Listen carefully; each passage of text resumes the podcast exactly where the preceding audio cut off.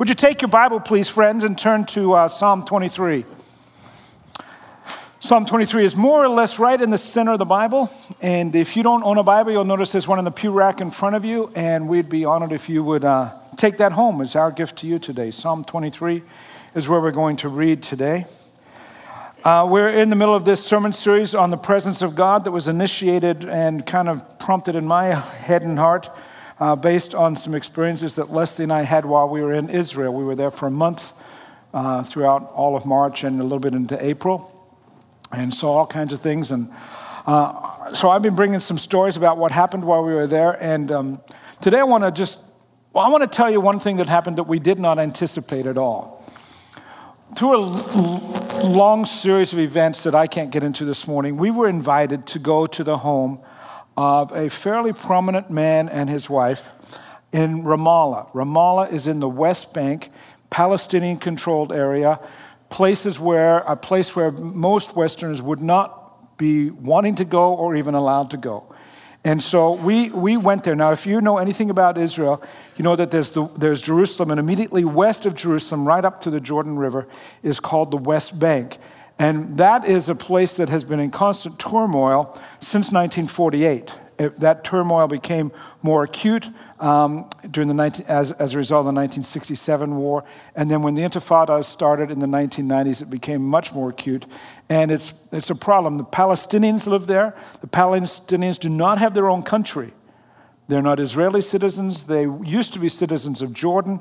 Jordan more or less said, We don't want them. And so they actually don't have passports. Uh, to travel outside of the Palestinian area is very complicated, and they have to get special travel documents from the Israelis. Uh, when we hear of suicide, or we used to hear of suicide bombers coming out of the West Bank or the Hamas area down in the south, coming into Jerusalem and blowing themselves up, that was occurring with some regularity through to about 2004, and dozens upon dozens of people were being killed every year.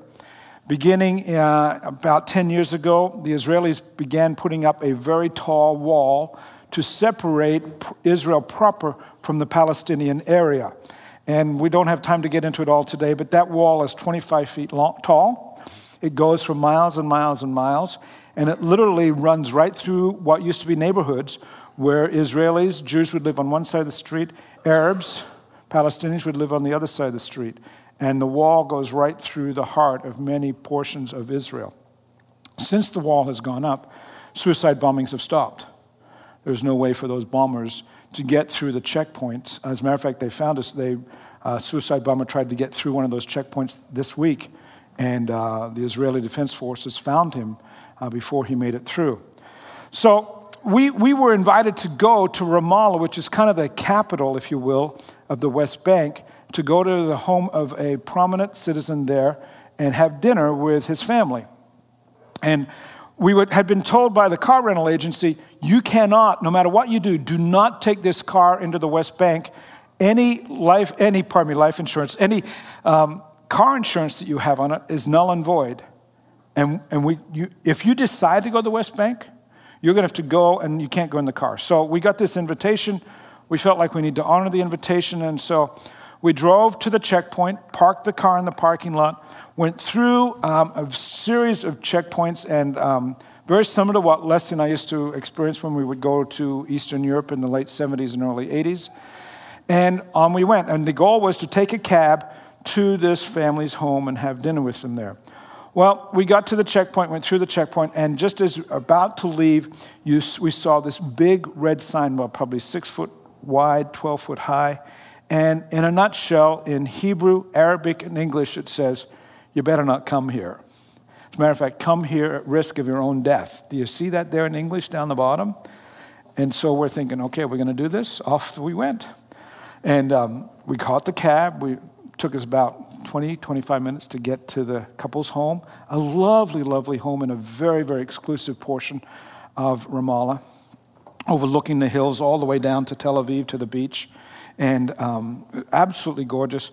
We'd been there about 30 minutes or so, so we're an hour in, maybe since we've crossed the line. And three people came in the room a husband and wife, and another man, a single guy. And this single guy, they sit him down beside me, and as he sits down beside me, uh, our host says, uh, uh, uh Wayne, I'd like you to meet the ambassador from Egypt. I'm going, I've never met an ambassador before. This guy must be way up in, in, in the culture and in the, I mean, he's coming for dinner and I'm sitting beside him. And so, you know what men are like, okay? You kind of have this small talk and to try and figure out who you are. You, I already know he's the ambassador, so it was natural for him to say, Well, Wayne, what do you do for a living? And this is what goes through my mind. Okay, Egypt is in the middle of a civil war between moderate Muslims and the Muslim Brotherhood. I don't know where he stands on that. And I don't know where he stands regarding Christianity or. And I'm going, oh, I don't know what this, I'm thinking this is going to be pretty tense. So I go, well, I'm clergy, thinking maybe he won't know what that is. Just because I'm a man of faith and power and courage. and, and he immediately says to me, I mean, his eyebrows went up. And I thought, uh oh, here we go. And sure enough, here, okay. The next, I mean, this is two minutes into the conversation at the most. And he goes, Why do you Christians, as soon as he said, I said, clergy, are you a Christian minister? Yeah. Why do you Christians always take the side of the Jews? At least we Muslims acknowledge that Jesus was a prophet. And I'm, I'm going, oh, man, we're, that's pretty heavy. There was a sign about an, an hour ago that said, cross this line at the risk of your own death. That's the only thing I could think of, that red sign. and so there you go. We've got, I've got this. And, and then I'm thinking, okay, I've got to answer for all of Christendom, for all of Christian history, and for present Christian, Jewish, and Muslim relationships with this man from Egypt of high authority. How am I going to give him an answer that's going to satisfy? And I'm telling you, I'm praying. I'm praying really fast, really hard. God, I need wisdom right now. What would you tell him? This is what I said. Well, I have to admit, sir, you're right, that within the Islam religion, you do recognize Jesus as a prophet. We think he's the Messiah, the Son of the living God.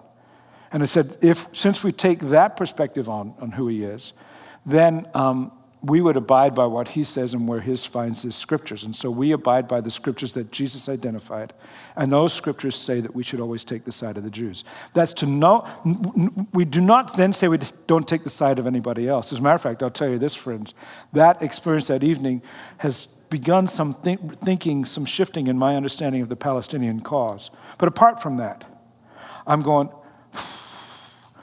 how do, I, how do, we, how do you respond quickly for the, you know, 2,000 years of history, if you will, to this situation. We pr- I'm praying. I prayed really hard. God, get me back to that red sign sometime. we pray in situations of need, don't we? We pray in situations of crisis. We pray sometimes long extended prayers, and sometimes they're prayers that just, man, they're quick like that in moments like that. As many of you know, a few days, days prior to that, before, prior to the trip to Ramallah, Leslie and I visited the Western Wall for the first time that we'd ever been there. The Western Wall is the base of what was Solomon's temple, built the temple was built some 3,000 years ago. Those stones that are at the bottom of the wall are 3,000 years old, and you put your hand on there and you can just sense, you know, millions of people have stood before these stones over millennia now and have prayed to God. The Jews believe that's the most holy site that they have because it is the site that is closest to where the Spirit of God used to be. If you know the story, that the, the, the, Spirit of God used to be at the top of that wall and a few feet over, 65 feet up and over. The, the Jews had a temple there that Solomon built 3,000 years ago. And inside that temple was a, a room called the Holy of Holies. And that's where God's presence would come out of the sky in the form of a cloud and it would come down. And so, Jews today, since that temple is gone, they say, This is the closest we can get to where the presence of God is. And so they go there and they pray. And Leslie and I went there and we prayed. It's customary that when you go there, if you have a prayer of great need, you write that prayer on a note, on a piece of paper, and you stick it in the wall. What would you put on that piece of paper if you were standing there? Officials come along every now and then and they have these little tools that they pull all the notes out of the wall and they collect them and then they burn them and they bury the ashes in Jerusalem. They bury the ashes as permanent prayers being offered to God. Some people are there on a tour where it's a once in a lifetime moment where they're going to go and pray. What would you pray? Others are there, obviously, as I was standing there repeatedly while the time we were, for the month or so that we were in the city, we went to the Western Wall many times. You would see some that were, okay, this is their one time that they get to do this. Others are here with regularity, and you could even say they, they carried themselves with great familiarity that they got to go there every day and pray. As a matter of fact, I need to tell you that that first day I was there, it was obvious of who was kind of common and there all the time. And at first, my first response, man, I'm envious of these people that they get to be here every day.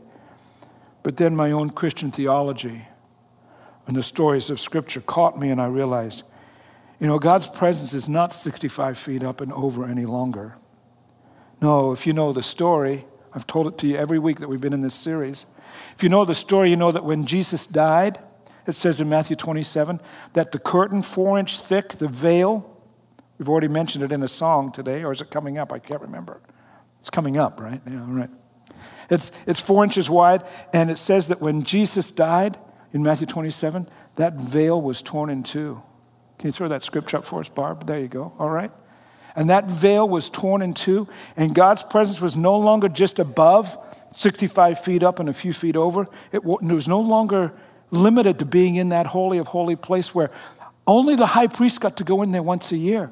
Now, suddenly, God's presence was open to all people, and I'm standing at the bottom of that wall that first day, and I'm reminded that I can bring prayers to God today, and I don't have to get inside the presence of God in terms of this little room. No, God's presence is among me, it is within me, is among us, and we can pray and have direct access to God. So, with that understanding, let me direct your attention to the passage that we started reviewing last week. Let's discover what it might say in regards to our prayers and the hopes for our families, the hopes for our vocations, the hopes for our locations, in other words, where we live and where we work, our futures. Read with me Psalm 23 and see what it says. The Lord is my shepherd. I lack nothing. He makes me lie down in green pastures. He leads me beside quiet waters. As we looked at this last week, we talked about the direction of God's presence leading us to places of peace and places of wholeness. Look what it says in verse 3 He refreshes my soul. As I follow His direction and follow His presence, the result of that, He refreshes my soul. He guides me along the right path for his name's sake, and even though I walk through the darkest valley, I will fear no evil, for you are with me. Your rod and your staff, they comfort me. You prepare a table before me in the presence of my enemies. You anoint my head with oil, and my cup overflows. Surely your goodness and love will follow me all the days of my life, and I will dwell in the house of the Lord forever.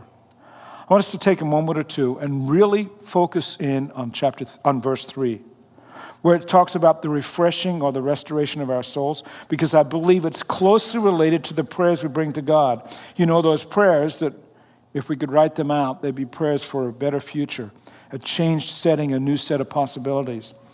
Some of you, as you look at that verse right there, you're looking at your version that says refresh. Others may say the word restore. If you have a King James version, it says restoreth. All those words are appropriate and very hopeful. I'll see if I can give you a little Hebrew here, the language it was originally written in, to give you some understanding of what Scripture is saying. That word restore, refresh, is a three character word in Hebrew. To understand Hebrew, you start on the right, so that, that character that looks like uh, a, kind of like a menorah with a dot on it, that's the S. That's the S sound in Hebrew. The dots are actually the vowels. In ancient Hebrew, they didn't write out vowels because vowels take up more space, and thus you have to buy more papyrus in order to, to write. Does that make sense? So they had little dots so you could know where the vowels went. It's called pointed text. And that word means to turn back, to return, to, to restore, to refresh, and take back. And so, what is, it, what is it saying in Psalm 23 when the psalmist said, The Lord refreshes my soul, he restores my soul? Basically, it's that God is intensely turning us back, bringing us back, restoring, refreshing, and actually taking us back because He's leading us there, right? Right? He's guiding us in the right paths. He is taking us back to a place of spiritual life and health in which our soul, if you will, our innermost spiritual, mental, and emotional being, our soul is replenished with His eternal and life giving presence and truth. And if you think about it, this business of wholeness and health, isn't that really what our prayers are usually all about? We want health and wholeness in each setting that we bring to Him. The prayers and thoughts that you've lifted to God throughout this past week, or maybe the ones that you've even kind of gone in your head to your heart in the context of this worship service, they're prayers, aren't they, that ask for complete health and wholeness in your family, in your workplace, in your own life, or many other settings. I mean, who prays God? I pray, I pray for half health. And that's nobody does that, right? We say, God, we want this to be completely made well. This setting to be fully whole and healthy. That's what it's all about. And so when we say when we read in scriptures where God refreshes our souls, it's, it's the scripture saying that God wants to restore and refresh all that to us. We pray those kinds of prayers in the midst of loss. We pray them in the midst of disappointment. Disappointment and loss is an experience that is common to all people. And when I say common, it's not that it's faced um, by us each and every day, but it's something that is common to people.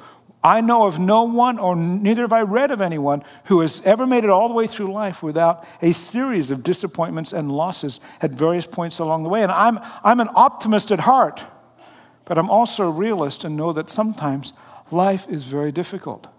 Sometimes those losses and disappointments come to us through the choices that we make, and we just mess up. Other times, those losses or disappointments come to us because somebody else made a decision for us and we don't have any choice in the matter. And we, we are faced with ugliness as a result. Sometimes it comes simply through no choices on anyone's part, just bad events of life. But we all know disappointment. We all know places where something's not fully whole. We know what it's like to have something taken from us. We're moving along through life and we discover that we've been violated somehow or other. And something has, has terribly gone wrong. We also know what it's like to have been the, not only the recipient of wrongness, but to actually be the perpetrator of wrongness at times, don't we? We wish we could take back words that we said too harshly or statements that we made with far too little thought. And so, given that setting of life, we know the need for restoration, and we know the call within our hearts for this idea that God would refresh our souls. Even in the cases where we're the, one, we're the ones who messed up. In the essential Calvin and Hobbes, Bill Watterson says that the cartoon character has this talking to his friend Hobbes, and, um, and uh, Calvin says, You know, Hobbes, I, I really feel bad about what I did to Susie. I, I called her some really bad names, and I'm sorry I did it. And Hobbes suggests, well, maybe you should apologize to her. And Calvin says, after some pondering, well, I keep hoping for a less obvious solution. How many of us are like that at times in the midst of these difficult moments and these situations that we create or others create? We go, man, if I could just have a less obvious solution. Calvin is like you and me. He was wrong. He knew it. He knows he needs to make things right. He knows he's got to have things back, move back to a place of wholeness and health. But he wants it to happen the easy, easy way. But we've got to remember that if we want to restore a relationship with God or any, anyone else, God always has a liking for the most obvious solution, even if it's not the easy one. What might that be in the midst of your prayers? There's a story in 2 Kings 20 that illustrates this very well. 2 Kings 20 is a passage of scripture that uh, is placed probably 2,800 years before now, 800 years before the birth of Jesus. It tells the story of a king by the name of Hezekiah. Hezekiah in 2 Kings 20 is an old man. He's not, he's not elderly, but he's old. He's past middle age. And uh, he, 2,800 years ago, he gets a boil on his skin the skin becomes infectious, the infection spreads, and it becomes apparent that he's going to die from what is, in essence, in our day and time, would be a simple infection. But he's going to die. And the prophet Isaiah comes to him and says, Hezekiah, you better get your house in order because you're going to die soon. And so Hezekiah goes before the Lord and he weeps before God. And he says, God, I want to be healed. And God, I want you to remember that I served you faithfully. I've, I've honored you all of my life. And God says, Okay, you're right. I'm going to give you 15 more years. And then Hezekiah says, I want to know how I'm going to have 15 more years. And the prophet says, Well, there's going to be a sign from heaven that's going to be given. Hezekiah, go to the temple and watch the sundial. And they were used to watching the sundial as we would watch a sundial. The sun is here, the shadow is over here. And as the sun moves, the shadow moves that way, right? That makes sense. Does that make sense to you? It does to me. But God says through the prophet, hey, I'm going to move the sun. And then to prove that you're going to get an extra 15 years, watch the shadow. And once the shadow meets this particular way, space, watch it go back 10 whole steps. Watch the shadow defy natural causes. And as you see that, that's going to be your indication that your world is going to change. And that's what happens. What's fascinating in that passage of scripture to help us understand Psalm 23 is that word of the shadow going backwards. Remember, we said the word is to restore or refresh, and it means to go back. It's the same word that you find in Psalm 23 when we say that God restores our souls. What does that mean? It wasn't that Hezekiah would have a portion of his life to live all over again. I mean, he was still the same age. He wasn't suddenly 15 years younger. Being restored for Hezekiah, being refreshed for Hezekiah, meant that more time would be added to his life. He'd receive an additional 15 years. His life was extended, his time was extended. And I would ask you today are you in a setting in this place, in this room today, where you would say, Pastor, this happened, that happened, this setting is in play right now? And part of what was right has been stolen. The disappointment is evident on, in me right now. It's buried deep down. And I, I just want it to go back. I just want to see my life restored and refreshed. Yeah, I, I can't redo the past. Perhaps it was a relationship. Perhaps it was a job you had that you absolutely loved and circumstances or someone else took it away. In the case of the church, maybe it was a situation, you know, this does happen in all churches, where you had great joy in serving and yet something happened and you, it just got messed up, and that an event occurred that tore the fabric of your soul, and you say, I'll never trust the church again. Regardless, I have a specific prayer for you as you think about this today. I pray that you will receive the freshing of God Almighty. May years be added to you. The past can't be changed, but the future can. Psalm 23 says that God restores our souls. I pray that God will restore your soul, that He'll give you more time, that more time will be added to you. More time, if you will, to acknowledge God's care, God's goodness, His love, His restoration, and what others or settings or even you may have stolen from yourself, if you will. I pray that it'll be all made refreshed as God gives you new time and your soul is restored. So, with all that in mind, let me take you back to the Western Wall again. The first time that I visited there. What would you pray about? What would you write on a note that you were going to leave inside some crevice in the wall to be collected, burned, and buried as a consistent prayer to God?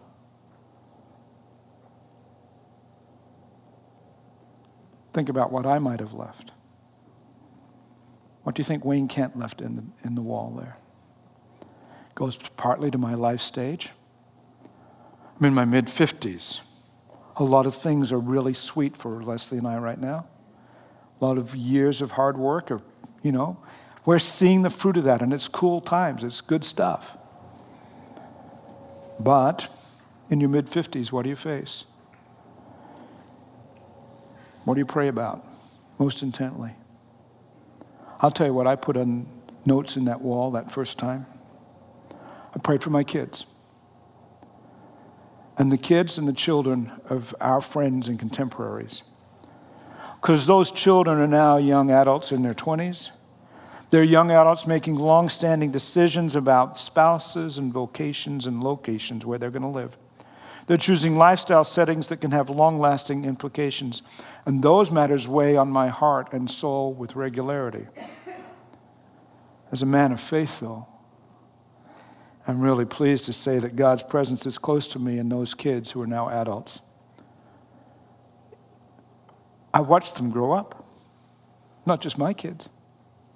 But if you've seen me deal with some of the 20 somethings who I've watched grow up in this church, in our home from this size up, and you get to a wedding and I'm supposed to do weddings for them, it's a killer emotionally. I've had some trouble, and I've sobbed in one wedding. It was uh, just awful. They thought it was hilarious. It wasn't even my daughter. They weigh heavily on my heart. But I'm glad that God's presence is worked out through the work of the Holy Spirit with answers to prayers for those people, those young adults. Those answers to prayer come in a divine sequence and timing that is absolutely a good long term trajectory because this is what Scripture states. Scripture states that the Lord is near to all who call on Him, to all who call on Him in truth. And the Scripture states that the Lord is close to the brokenhearted and saves those who are crushed in spirit. I'm not crushed in spirit today. My kids are not crushed in spirit. But I am a person who calls on God in truth as best as I can, as best as I know, asking Him to be engaged in every area of my life and in the lives of everybody that I consider dear including you, dearly beloved.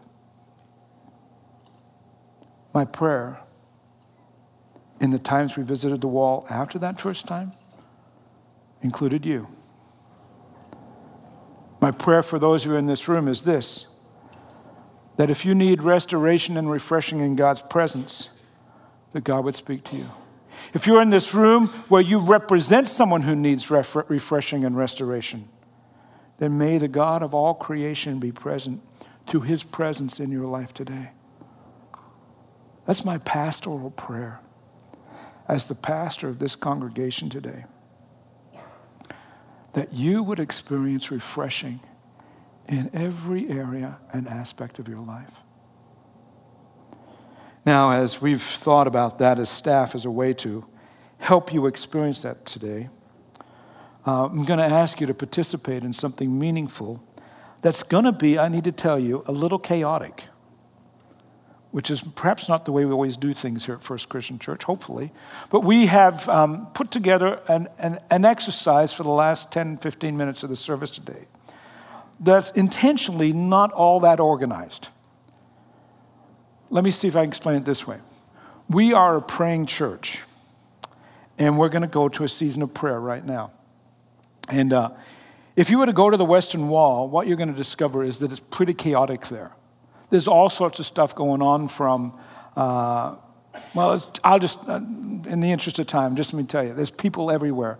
And when you get down to the, to the, to the bricks, while it's quiet and, and you can get yourself focused there, right behind you, it's, it's, it's chaos, okay? So, what we're going to do is we're going to pray, and in a moment, the worship team is going to come and lead us in worship. And while that's going, on, we're going to do some things that we normally do during prayer time worship. That is, leaders of the church are going to be here at the front of the room. If you have a specific prayer request, they're going to pray with you. It's going to be more to the side of the room, though, this morning. So you're going to be invited to come and do that. But while that's going on, the rest of the church is going to be involved in a process of both worship and prayer. In the program that you got when you walked in the room today, you saw perhaps two blank pieces of paper. If you didn't get one, there are some in the pew rack in front of you. There should be at least, okay? And those papers are there for you to write out a prayer. And just like at the Western Wall, we're going to collect those prayers. I'm going to staple them together in about groups of 10 or so. And then the pastors and the elders will pray over them in the coming days. Then we're going to do what they do in Jerusalem. We're going to, bear, we're going to burn them, and we're going to bury them on the grounds of First Christian Church as a lasting memorial to the ways in which you leaned into God today for a very specific and special need. I'm convinced of this that God wants to restore the issue that you write on the paper. It may not be in the way in which you expect, but I do know that God will act for certain. And then after you write on them, um, we're going to have a, a copy, if you will, of the Western Wall. It's going to be right here in the front of the sanctuary. And I'm going to invite everybody who wants to to come and put your note of prayer in the wall. Now, let, can I grab one of those pieces of paper just quickly? Let me tell you something I've learned in having done this already twice in this weekend. Don't fold your paper till you get up to the wall, or else you'll, if you fold it too tightly, it won't stay in, okay? So just hold it like this, and when you get up, you'll be able to see how to get it in the wall, okay? But if you fold it too tightly, it's, it's not to stay in. And we're to do it this way. We're not telling you to come by rows. This is where the little chaos comes in. All we're saying is, as you come to put it in the wall, come the center aisle. If you're in the balcony, we want you to go down the back stairs, come down the center aisle, and then go up the side stairs. So everything's going this way, all right? Prayer's going to be over there. The worship team's going to be up here. It's going to be a little chaotic and it's going to take us a little while. But I'm aware of this. This is your act of faith. You've got something written there that's important. This is your act of faith to step out of the pew and say, God, this is really pushing the envelope for me, but I'm willing to put this and say, I want people praying over this. This is me acknowledging my need. So here's what we're going to do we're going to pray. I'm going to go play the piano while you all write. Then, in a few minutes, I'll invite you to stand. And as the elders and pastors come to pray, the worship team will sing, and you all will come. You got it? Sort of. Let me pray, and we'll, we'll lead you through the whole thing, all right? Let's pray.